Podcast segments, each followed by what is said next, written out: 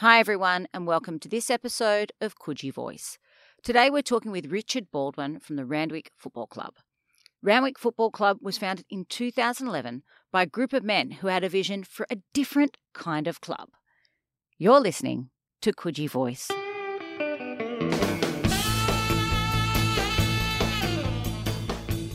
we, we gave the Purple Hearts their, their jacket and their kit. It's the first time a lot of them had ever, ever been in a team. Never ever been in a team because they were different, they were special or whatever, they couldn't follow instructions, whatever. It was the first time they'd actually had their own their own team. And I still have a recording of one of the fathers, uh, how proud he was. And it's like, you know, that was that's now 12 years ago, and I hear it like it's yesterday. I can almost recite it and we had um, Max Williams, who's spoke at one of our presentation nights, and I remember seeing Matt wipe away tears, like nearly everybody was. It's because of what the, the value that team sport represents, and it's just more acute in our Purple Hearts teams. Richard, welcome to Coogee Voice. How are you going today? Very well, thanks, Margie. Lovely to be here. Now, before we get into talking about Randwick Football Club, tell us a little bit about your connection to the eastern suburbs. Well, I uh, came to the east in 1979 when I was at art school as a student. So I lived in Woollahra, moved to Randwick in about 1980, and um, been around ever since. Mainly Coogee, a little stint in Clovelly for five years. Art school, what's your medium? Uh, I was a visual arts teacher. So, what do you love most about the eastern suburbs? Well, it's the natural environment, really. The proximity to the water, um, open space suits me, having grown up in the west. And if there was anything you could change, what would that be? I guess uh, slow the rate of development and knocking down old houses in Coogee. Mm, preserving history and heritage is one of my favourite things. So, Richard, tell us about Randwick Football Club. Its history, its values. It's a pretty remarkable club. Well, yeah, started in 2010. A um, bunch of like-minded people. We got together. We were actually at a club, and we had a vision for a club. We sort of tried to change the one we were in. We weren't real successful, so we resolved to form another one, which is what we did in 2010. We started playing 2011. We were in the Sydney Amateur Football League. We weren't allowed into the Eastern Suburbs Association, so Sydney Amateur League took us in, and we started with two teams had fairly mixed success. In fact, I think we let in million goals. Lost, uh, I think, won one game and drew one the whole year with two teams. But we had a lot of fun. We learned a bit about running a club, which we didn't know. And we just sort of grown organically from there. We had four teams, 2012. Remained that way for the next four years, I think. And then 2017, 2018, we had our first women's team and grew from there, basically. In 2011, one of the, the keys of our club was to be an inclusive club, one that sort of had football for everybody. We weren't in comps for women, so we couldn't have women. We didn't have kids either. But one of our directors, he was actually our um, then president, inaugural president Ben. He just said one day at a board meeting, um, I'd really like to do something for the disabled community. So in that year, in 2011, we formed the Purple Hearts, which was football uh, football for people with a disability. The club is going from strength to strength. Can you tell us a little bit more about Purple Hearts for people if they want to get involved? Well, initially it was football for, for people with a disability. Obviously, there's some motor skills that are needed to play football people came um, through various networks, and we started with about 10, 12 players, I think. And then after a few years, we needed to regenerate, so began a uh, program for junior players, and um, that's been going now for probably five years. And like basically, it's for all comers. Anybody with intellectual disability, physical disability will. We have coaches, paid coaches, volunteer coaches, to help them um, enjoy the game, participate and enjoy the game. Richard, when I was growing up, soccer or football, um, soccer as most Aussies would call it, was quite a niche sport. And in particular, women rarely played it when I was growing up. You now see it everywhere. It's in schools. Most clubs not only have men's teams, they've got women's teams as well. How have you seen the growth of the sport, particularly over the last decade? Well, I think I can't remember exactly when, but the participation of female football was the fastest growing sport in Australia because obviously other sports were growing organically, and then football for for young girls just flocked to the game in droves because it's it's a terrific game for women. It's not like particularly rigorous. It's physical, but it's not um, it's not rigorous where you you know you're like likely to get really seriously hurt. Can happen, but it's not not common.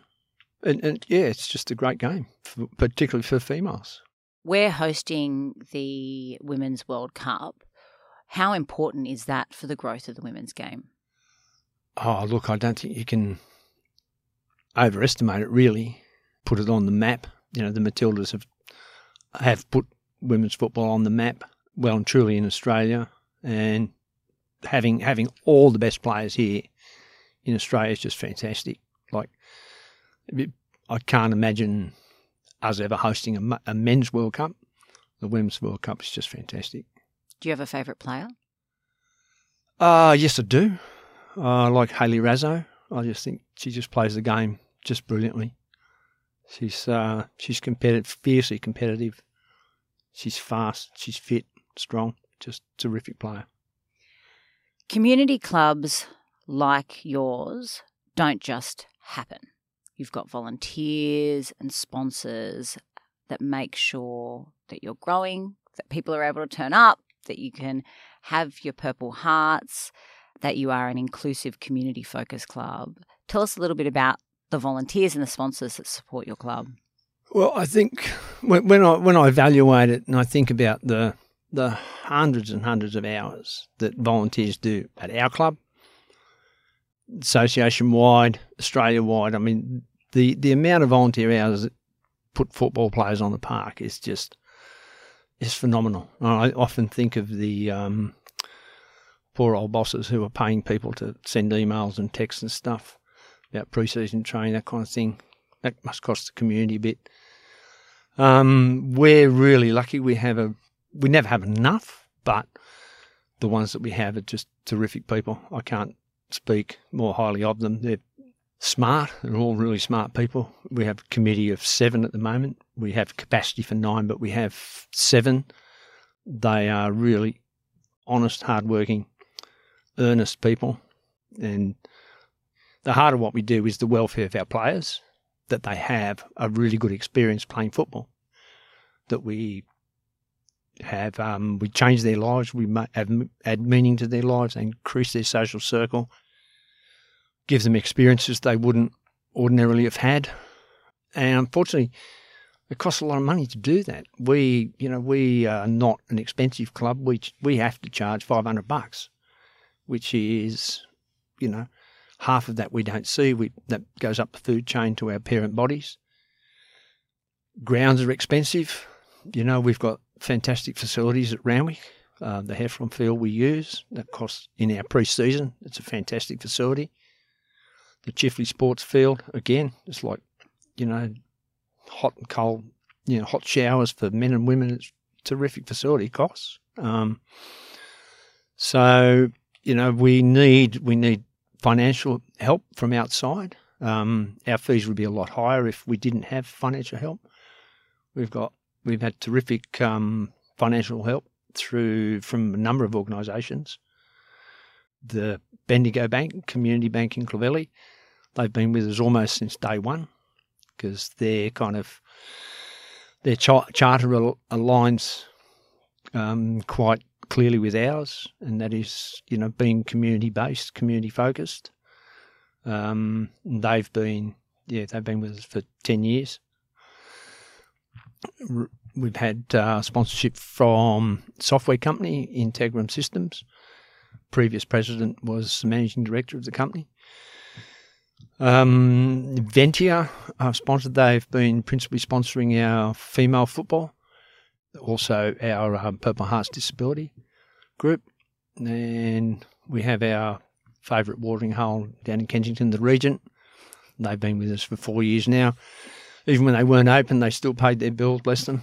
So um, yeah, yeah, we we have a, a really good rusted on sort of partnership. Uh, new sponsor this year is Char Charlie's in Randwick, uh, Frenchman's Road there. And hopefully we'll be stocking their stuff at our canteen as well. They're sponsoring our polos, as you can see. ES Physio have been helpful for us, giving our members, we've sent a lot of injured players their way, giving our members a discount. There was a couple of things I just wanted to touch on. You spoke about the importance of the club in growing people's connections and community. What impact did you see that COVID had on that and connecting people and creating isolation? Well, it was sort of creating the connections was almost like a an incidental byproduct of forming the club, and the reason being that a lot of the uh, original players were expats, mainly Irish initially, and then we've, we've gradually had English players join the club, and of course it becomes their family because they're ten thousand k's away from their their real family, their blood relatives. So the football club becomes a really important connection. COVID just wiped that out. It closed like you know we couldn't we couldn't socialise at our um after the game properly. Well, I mean, obviously when places were closed, and there's no football whatsoever. So fortunately, through social media, people kept up, but those connections were just completely lost. And me personally, I've found it really kind of dispiriting, and I've even found it hard to kind of pick up the ball and run again. You know, we because we start, you know, it's basically 10 months of a year we're working on um, a football club. Start our planning late November, work most of December, then January it really picks up speed. But I, I personally have struggled to pick it up. The club is incredibly inclusive. The Purple Hearts, in particular, is a unique part of the club. And for those that are listening, I want you to understand, and I've had a fair bit to do with Randwick Football Club, Purple Hearts isn't a separate arm of the club. It is a part of the club, and they are seen as in parallel with the women's and the men's teams. So, my question to you is you founded this club because you had a vision for a different kind of football club. So, what does team sport mean to you and Randwick football?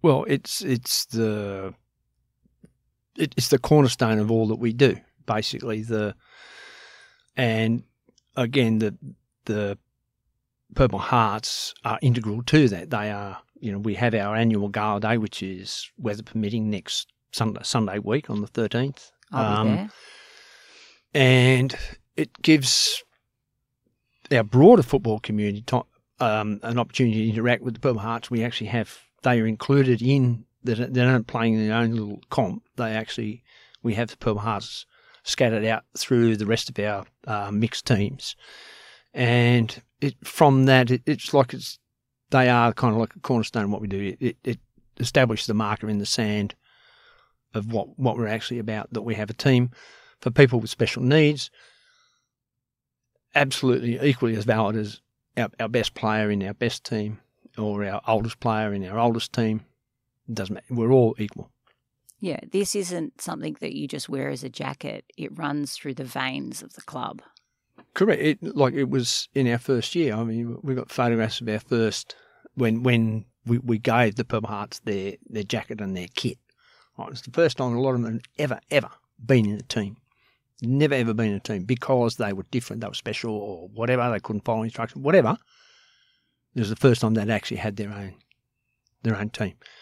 And I still have a recording of one of the fathers, uh, how proud he was. And it's like, you know, that was, that's now 12 years ago. And I hear it like it's yesterday. I can almost recite it. And we had um, Max Williams, who's spoke at one of our presentation nights, and I remember seeing Matt wipe away tears, like nearly everybody was. It's because of what the, the value that team sport represents. And it's just more acute in our Purple Hearts teams. Richard, before I let you go, there are three very tough questions we ask all of our guests that come onto Coogee Voice. You must declare the best beach in the eastern suburbs, where sells the best coffee, and where you can get the best burger.